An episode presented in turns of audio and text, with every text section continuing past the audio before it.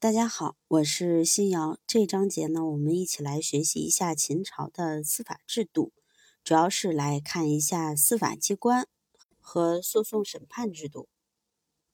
秦朝皇帝拥有最高审判权和最终裁决权，例行专制政治，重大案件均由皇帝亲自裁决。皇帝之下，中央常设司法机关为廷尉。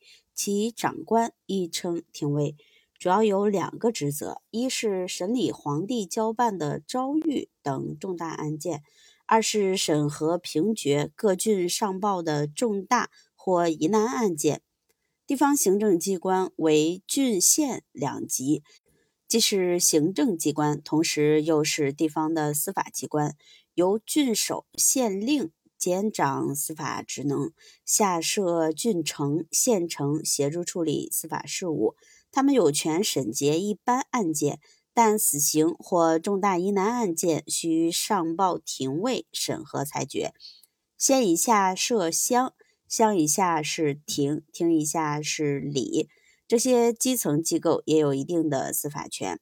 乡设有治、色夫，主调解纠纷、评断曲直。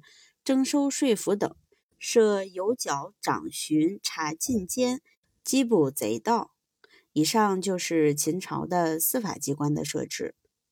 接着我们来看一下诉讼审判的制度。秦朝诉讼形式一般有两种：一是官吏或者百姓非因本人被侵害而向司法机关纠举犯罪提起诉讼。二是受害人为维护自身利益而向司法机构提出的告诉，类似近现代的自诉。秦律运用奖惩手段引诱和强迫人们告奸的同时，对诉权进行限制，主要有：一、禁止子告父母、臣妾告主、子女告发父母、奴婢告发主人都不得受理；二、将告发案件分为公事告和非公事告两种。公事告是指告发他人的杀伤和盗窃行为，百姓对此类案件必须告发，官府必须受理。非公事告是指告发子盗父母、父母擅杀行子子及奴妾等，百姓对此类案件不得告发，官府也不得受理。三为防止诬告，规定周告，即指控告他人犯罪不实，又以其他罪名相告，官府不予受理，并追究控告者的指控不实之罪。对于诬告，秦律实行反诉的原则。在审讯方面，秦朝案件的审理一般包括双方当事人到庭、询问、调查、制作审讯记录、判决等程序，主要内容有。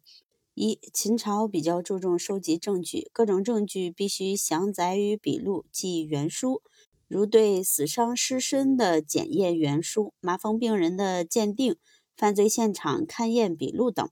二、重口供与慎用刑罚，审讯重口供询问是必经程序，包括询问告发人、被告人和证人，其中被告人口供是判案的主要证据。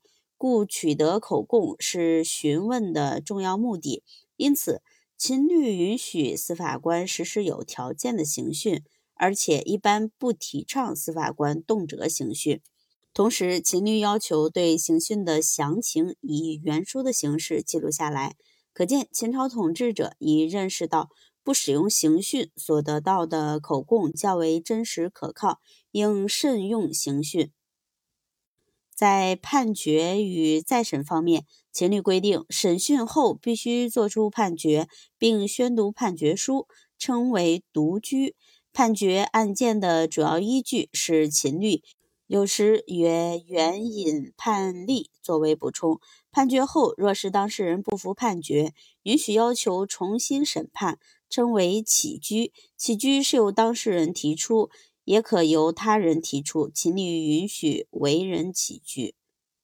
秦律对司法官员的责任有专门的规定，严禁司法官员徇私枉法或渎职失职。过失造成量刑不当，构成失刑罪。故意重罪轻判或轻罪重判，构成不执罪；故意有罪不判或减轻案件，使罪犯逍遥法外，则为纵囚罪。